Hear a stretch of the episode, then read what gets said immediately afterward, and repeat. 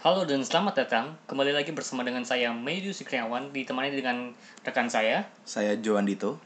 Nah, dan selamat datang di podcast Sekat Sisi. Nah, si Jo nih bagaimana kabarnya kali ini? Alhamdulillah, Matt. Saya sehat. Medwi gimana? Eh, Alhamdulillah saya juga sehat. Eh, tadi macet ya? Tadi lumayan, Hmm. karena udah mungkin kalau sekarang kantor-kantor udah banyak yang mulai masuk ya. Jadi jam berangkat sama jam pulang udah mulai macet sih. Nah, iya benar, benar. Nah, ngomongin tentang kantor yang sudah kembali masuk nih. Ya, Berarti sebelumnya kantor tuh libur. Eh Total. bukan libur. Eh lebih ke Istilahnya- work, work from home ya. iya, Iya, work from WFH home. sekarang. Nah, kenapa work from home? Karena ya seperti yang pendengar mungkin sudah tahu ya Atau mungkin kalau belum tahu kita kasih tahu ya. Siapa Ya. tahu. Ya, nah, ya eh, negara kita ini atau mungkin lebih luasnya eh, bisa dibilang banyak negara atau mungkin seluruh negara ya di Ya. dunia ini. Ya, seluruh negara telah eh, apa sih namanya Ter- Diselimuti, diselimuti, terjangkit terjangkit. Oleh yang namanya COVID-19. Betul sekali. Nah, karena COVID-19 ini sangat cepat gitu menyebarnya ya ya, kan. ya, Jadi da- dari yang satu negara bisa ke banyak negara gitu ya kan. betul, Dari satu orang ke banyak orang. betul.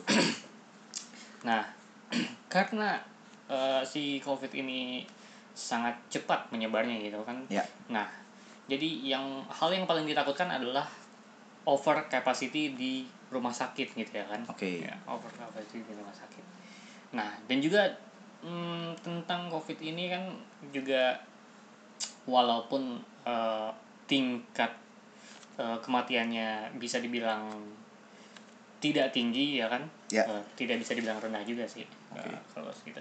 Nah, jadi mm, gimana ya? Eh, walaupun tidak tinggi tapi tetap saja eh, apa eh, tingkat penyebarannya sangat cepat gitu ya kan ya, ya, ya. Eh, yang sangat sangat ditakutkan oleh eh ingin pemerintah gitu ya kan atau mungkin badan kesehatan WHO gitu kan World Ya. Health Organization itu eh, over capacity di rumah sakit gitu ya kan Oke. Nah, eh, dan juga mungkin eh, terlepas dari banyaknya pro kontra ataupun eh, omongan-omongan yang berkeliaran. Ya kan gitu kontroversi. Kontroversi yang Oke. telah terjadi di masyarakat tentang apakah eh, covid ini adalah produk-produk biologis baru atau apa pun itu kita Iya. nggak tahu. Cuman yang jelas eh kalau menurut kami ya tetap ikuti protokol kesehatan yang berlaku. Tetap ya stay safe jaga jarak aman gunakan masker anda Eh, jangan sampai eh kelengahan kita atau kemalasan kita untuk menjaga protokol kesehatan menjadi penyesalan pada akhirnya Ya, seperti itu. Ya. Nah, di banyak negara seperti misalnya eh, Selandia Baru gitu ya kan, Ya. eh, eh, jumlah pasien, Pasien itu- COVID-19. COVID-19 itu menurun gitu karena respon pemerintahnya yang cepat dan juga warganya yang patuh akan protokol kesehatan ya kan. ya Hmm, namun di Indonesia ini hmm, tidak begitu ya.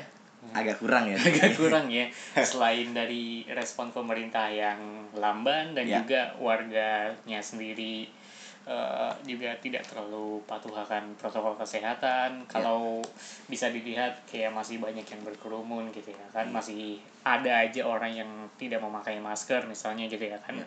nah Tapi kalau menurut saya sih mungkin kalau dari sisi eh, penyebaran itu Hmm. kayaknya emang nggak bisa terbendung sih. Karena menurut saya gimana ya? eh roda perekonomian pun harus tetap berputar seperti itu dan Hmm. juga memang aktivitas itu perlu sih menurut saya. Jadi memang Oke. nggak apa ya?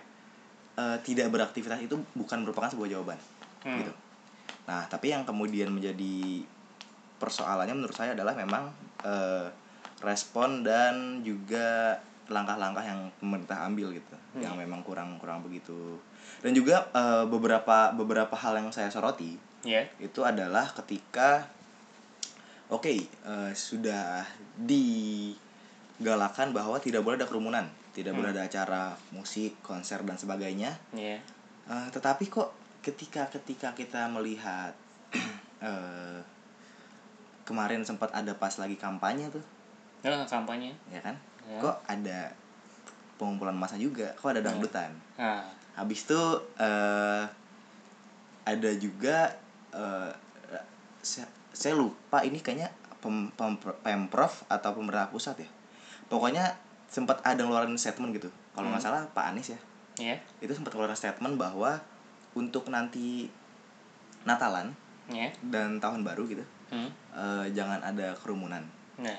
Nggak boleh gitu ada berkumpul acara. Ya Eh, tapi kok eh seperti yang kita tahu kemarin kan ada salah satu sosok keagamaan nih yang baru pulang dan Iya, itu iya. dan kita tahu sama-sama tahu bahwa masanya sangat amat banyak ya dan tidak dan tidak dan sangat banyak yang tidak mematuhi protokol Mhm. tapi tetap ya ya ya sudahlah ya seperti itu ya ya Ya, dan juga tadi eh, Mas Jo bilang tentang roda perekonomian yang harus berjalan gitu ya kan. Ya. Kita tidak boleh tidak beraktivitas gitu ya kan. Ya. Nah, ada juga eh, kita harus bisa berkompromi gitu ya kan. Eh, kayak kita bisa beraktivitas asal kita menjalani protokol kesehatan yang ada misalnya. Setuju. Kayak yang dibilang tadi apa eh, tidak berkerumun Ya. dan memakai masker gitu kan. Eh kita contoh aja misalnya di mana ya? Di Jepang misalnya. Eh di sana budaya kolektivis sangat tinggi ya. Ya. Jadi ya sangat eh kesehatan bersama itu tanggung jawab semua orang gitu ya kan. Jadi eh ya semua orang kayak mematuhi protokol kesehatan. Misalnya tidak ada yang berkerumun, semua orang memakai masker gitu ya kan. Jadi eh apa ya? Hampir eh tidak mungkin eh, ada minimal eh, yang namanya karantina gitu ya kan soalnya emang memang warganya tidak tidak pernah ada berkerumun gitu ya kan dan memakai masker semua gitu ya kan. Ya seperti itu. Nah. Nah kita tahu kan kalau sekarang ya banyak orang yang sedang menjalani ya, karanti bisa dibilang karantina nggak sih? Kalau yang dianjurkan dari pemerintah itu karantina mandiri itu.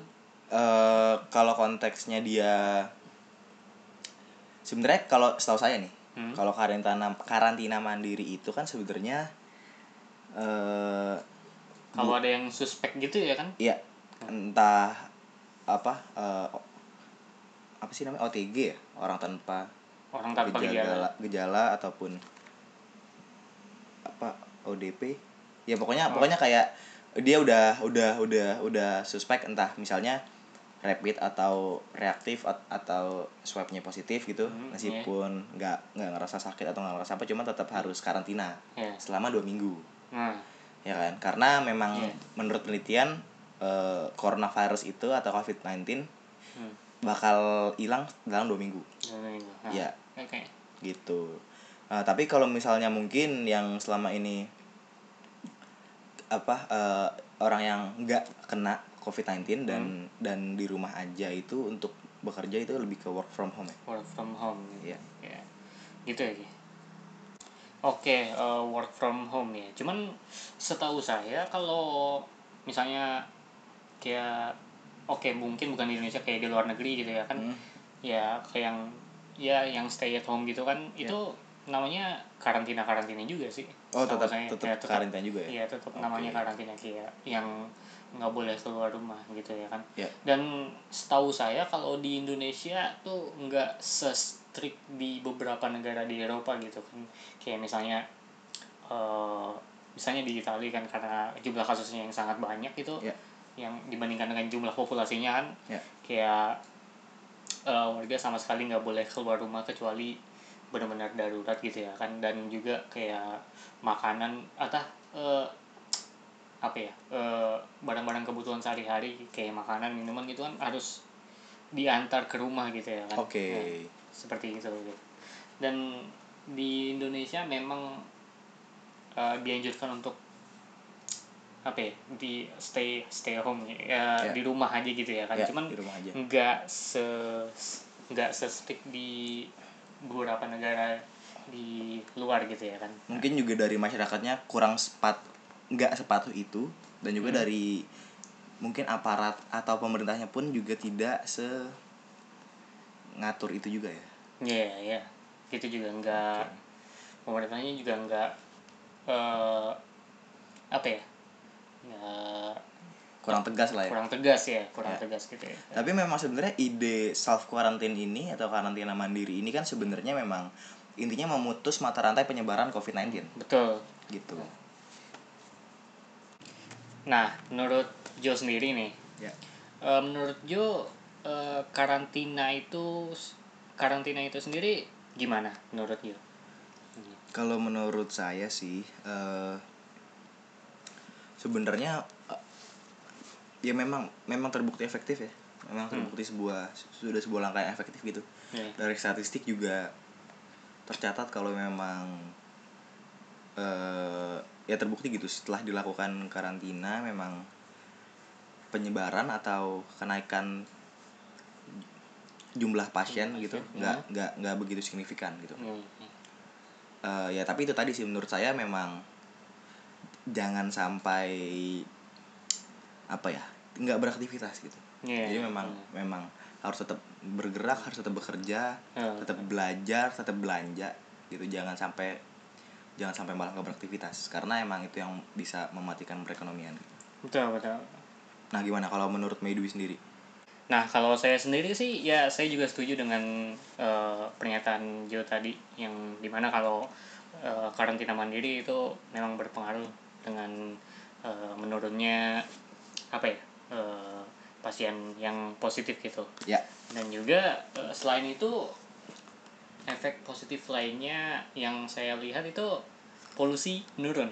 betul Betul. setuju, Karena setuju. orang banyak yang work from home ya kan Setuju, setuju. dan juga ah dan juga sekolah-sekolah pada juga apa belajar di eh, rumah. ya ya Ya sekolah juga eh, pembelajarannya dari rumah yang yang istilahnya namanya PJJ ya, pembelajaran jarak jauh gitu ya kan. ya Ya eh, dan meskipun juga sebenarnya PJJ ini banyak pro kontra juga ya betul betul. kayak banyak orang tua yang ngeluh gitu Betul, gitu ya. mereka jadi ada apa ya effort ekstra gitu kan Iya betul betul karena buat menyiapkan anaknya Iya buat macam menyiapkan anaknya dan juga tugas-tugasnya menjadi lebih banyak gitu ya kan. ya betul Eh, banyak orang tua yang mengeluh seperti itu gitu.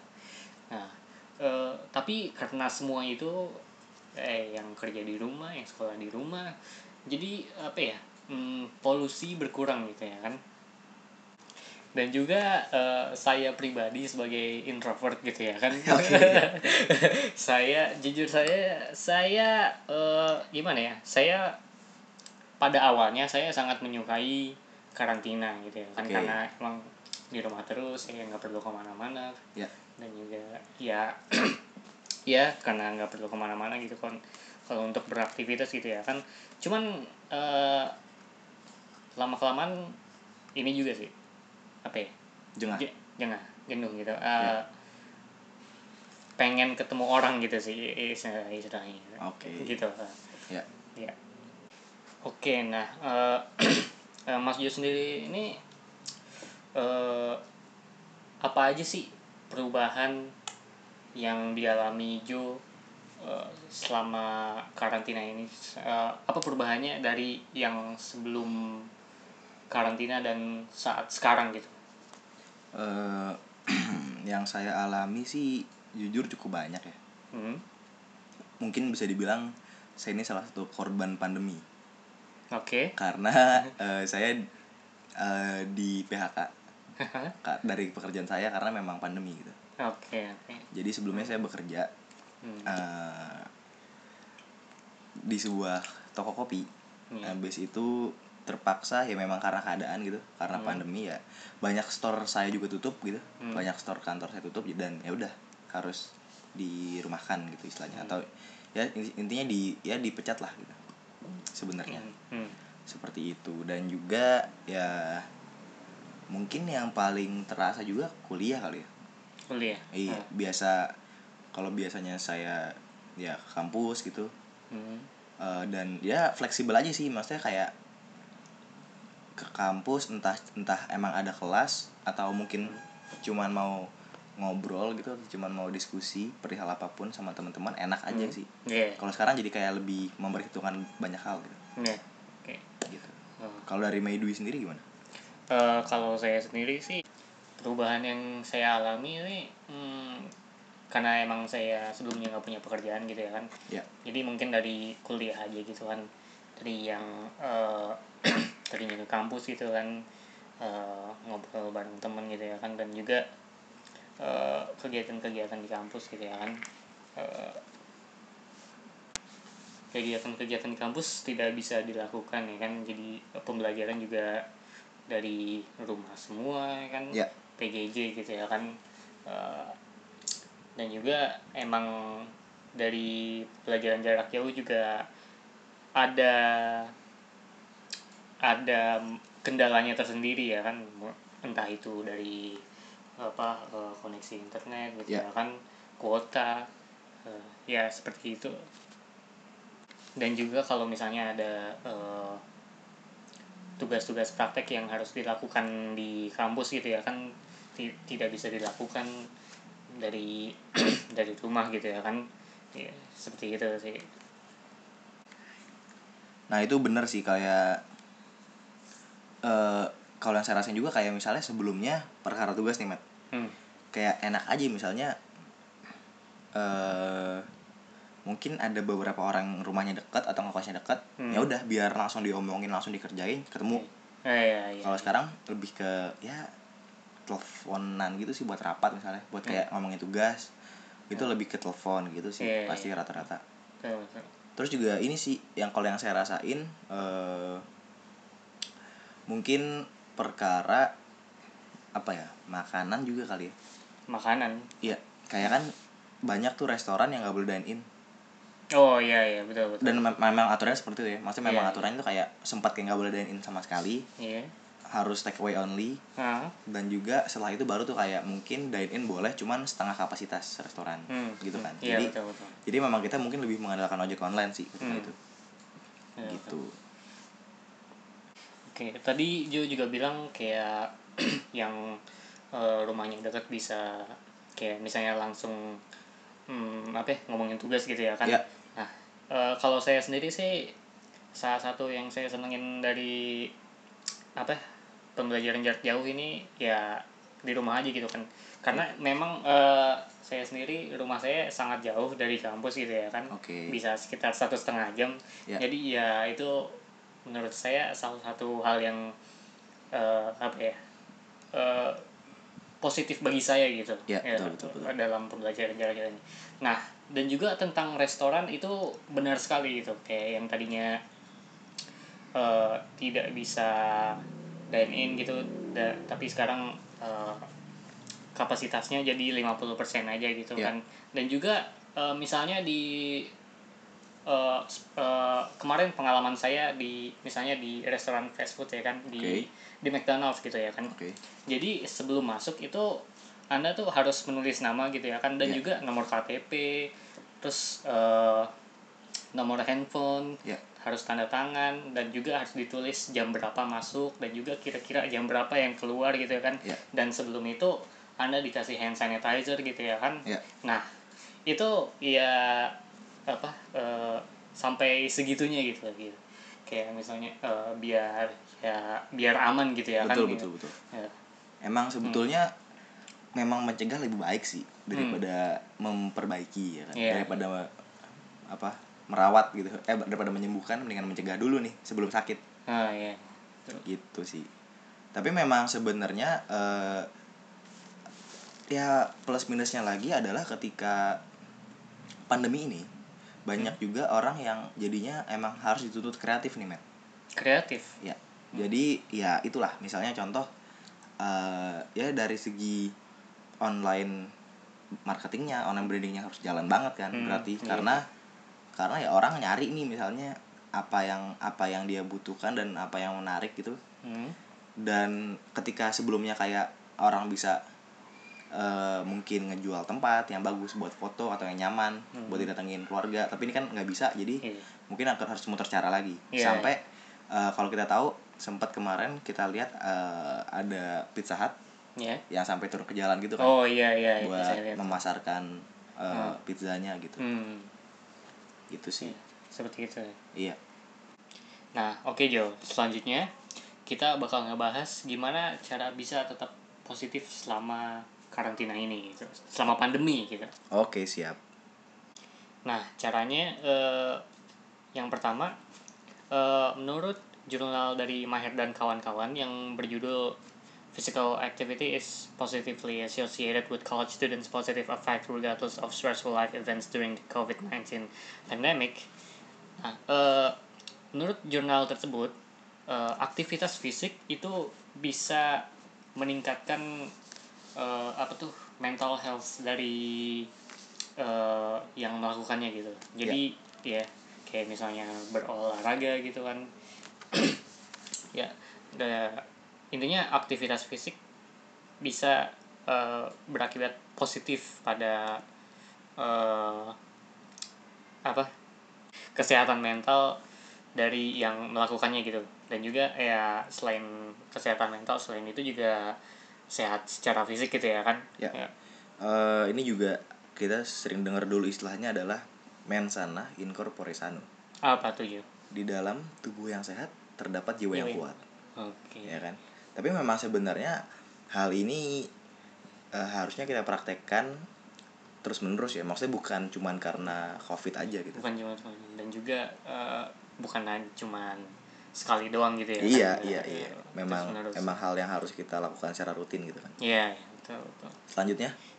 Selanjutnya adalah eh, menurut artikel yang ada di Psychology Psychology Today, eh, yang kedua adalah kita membatasi asupan berita yang kita terima gitu. Kayak eh, kayak misalnya eh, dari televisi gitu ya kan atau dari radio kita membatasi eh, hal-hal yang apa ya eh, mungkin berhubungan dengan covid gitu ya ya kayak Oke. misalnya eh, apa eh, kasus pasien yang terus meningkat gitu ya kan Ya. atau eh, respon pemerintah yang lambat kan itu semua ada di apa ya hmm, ada di berita gitu ya kan Betul, ada di betul. media gitu betul Nah, memang sih eh, media itu sangat apa ya penting gitu eh, untuk kita bisa tahu gitu ya sebagai eh, informasi gitu ya kan. Hmm. Tetapi kalau kita terus menerus apa eh, eh, mengonsumsi berita-berita yang eh, jatuhnya negatif gitu ya kan eh, jadi outlook kita atau eh, pandangan kita terhadap dunia itu jadi ya jadi negatif aja gitu. Jadi bawaan kita negatif aja gitu. Jadi memang memang eh, ya intinya batasin aja gitu. Supaya ya gitu sih. Nah, ya memang ya sebenarnya bukan udah bu, udah bukan rahasia umum kalau misalnya eh, media sosial dan intinya maksudnya masukan-masukan entah dari media sosial entah dari berita TV atau dari bahkan mungkin dari omongan orang nih dari teman gitu misalnya Iya. itu juga ya berpotensi mempengaruhi juga eh, pada akhirnya kesehatan mental kita gitu iya. mungkin juga bukan cuman perkara COVID-19 doang, mungkin Mhm. perkara yang lain juga, tapi Iya. khususnya eh ya di apa di masa yang sekarang ini memang jadi eh, karena gini sih menurut saya yang menjadi berbahaya karena banyaknya berita bohong atau hoax ya.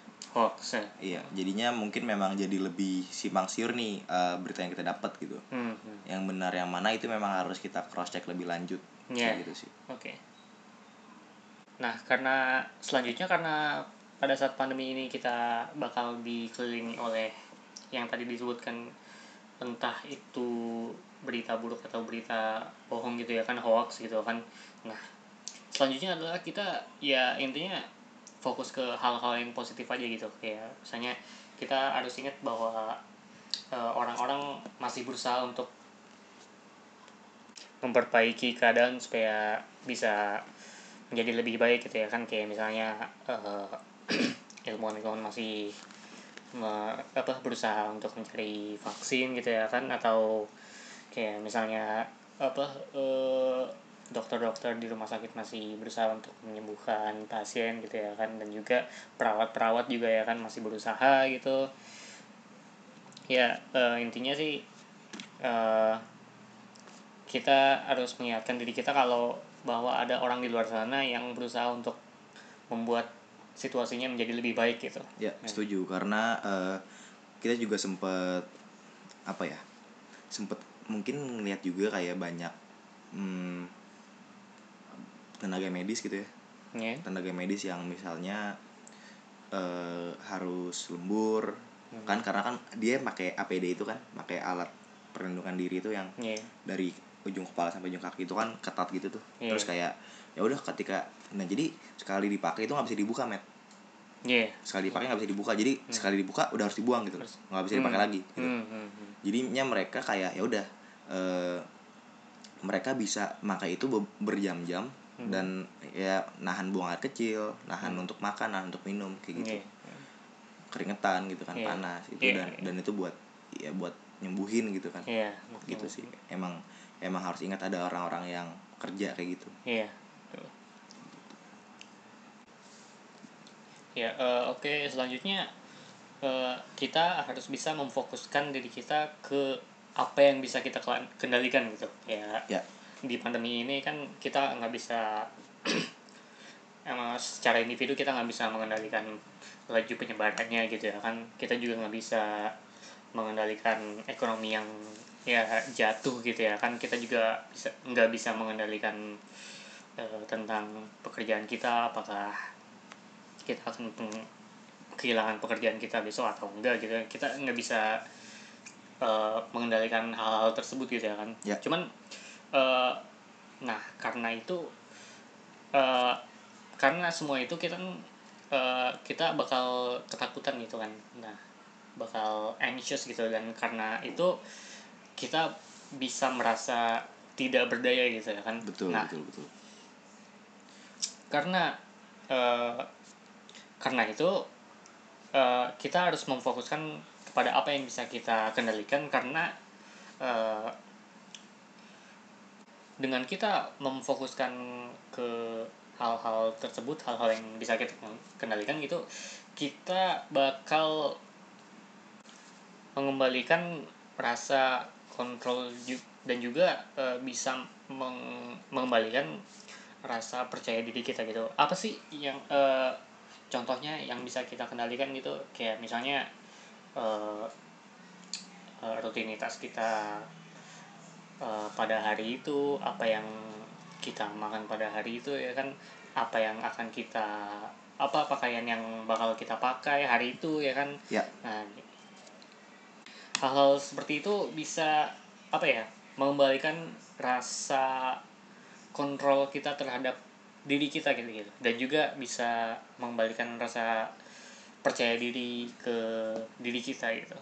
Seperti itu ya uh, dan juga mungkin kayak ya uh, fokus on what you can control itu lebih ke gini kali ya kalau misalnya uh, dalam konteks uh, COVID-19 ini udah nggak usah nggak usah pikirin orang lain dulu gitu hmm. tapi kita emang mendisiplinkan diri sendiri dulu betul, betul. jadi contohnya memang kayak ya kalau menurut saya sih daripada uh, misuh atau misuh atau apa ya uh, daripada misuh. ngomel atau daripada hmm. uh, narik urat gitu untuk untuk untuk marah-marah karena mungkin ada orang yang nggak patuh ada orang yang nggak pakai masker atau apa hmm. ya udah uh, kalau menurut saya kita kendalikan apa yang kita bisa kendalikan hmm. yaitu diri kita kita hmm. dulu patuh kita dulu tetap pakai masker tetap jaga hmm. jarak yeah. gitu dan mungkin ya mungkin yang bisa dikendalikan lagi orang-orang terdekat ya jadi kayak yeah. keluarga mungkin atau teman-teman terdekat kayak ayo dong uh, ayolah apa jaga jaga jaga lah gitu hmm. tetap tetap bersih tetap pakai hand sanitizer segala yeah. macam gitu yeah. lebih ke gitu kali ya kalau misalnya fokus on what you can control iya yeah, iya yeah, betul betul betul ya uh, betul saya nggak pikiran oke selanjutnya yang terakhir ya intinya tetap beraktivitas seperti biasa aja gitu kayak Ya. misalnya tetap bekerja kita tetap bersekolah tetap berkuliah Ya. kita support eh, bisnis lokal di sekitar kita gitu ya kan betul dan juga ya ya hmm, gimana ya biar gitu sih biar nggak terlalu apa ya terfo- terfokus terpuruk gitu ya Iya. akan pandemi ini gitu memang roda perekonomian tetap harus jalan sih hmm. dan juga memang eh banyak terdampaknya mungkin memang di UMKM kali ya. Memang Hmm. usaha yang menengah ke bawah, ke bawah, ya iya. meskipun tak dapat dipungkiri juga banyak banyak perusahaan-perusahaan besar juga kena dampaknya kan. Iya iya. Gitu. Ya dan juga eh, ya kayak PHK massal gitu ya kan. Betul betul Eh, betul. gitu. Ya gimana ya? Hmm, ya intinya eh, jangan sampai sampai takut gitu sampai nggak bisa apa ya ber, berak sampai kita takut sampai tidak bisa beraktivitas apa apa gitu dari Ya, pandemi itu Ki- kita ya intinya tetap beraktivitas Gi- ya gitu aja. Iya eh, waspada perlu Hmm. cuman takut ber- berlebih malah akan eh, membebani. Betul betul betul. Seperti itu. Nah, eh, itulah akhir dari podcast kali ini. Ya Ya, eh, saya Medui Sri Kurniawan dan rekan saya. saya Johan Dito Ya, kami pamit undur diri. Sampai jumpa. oke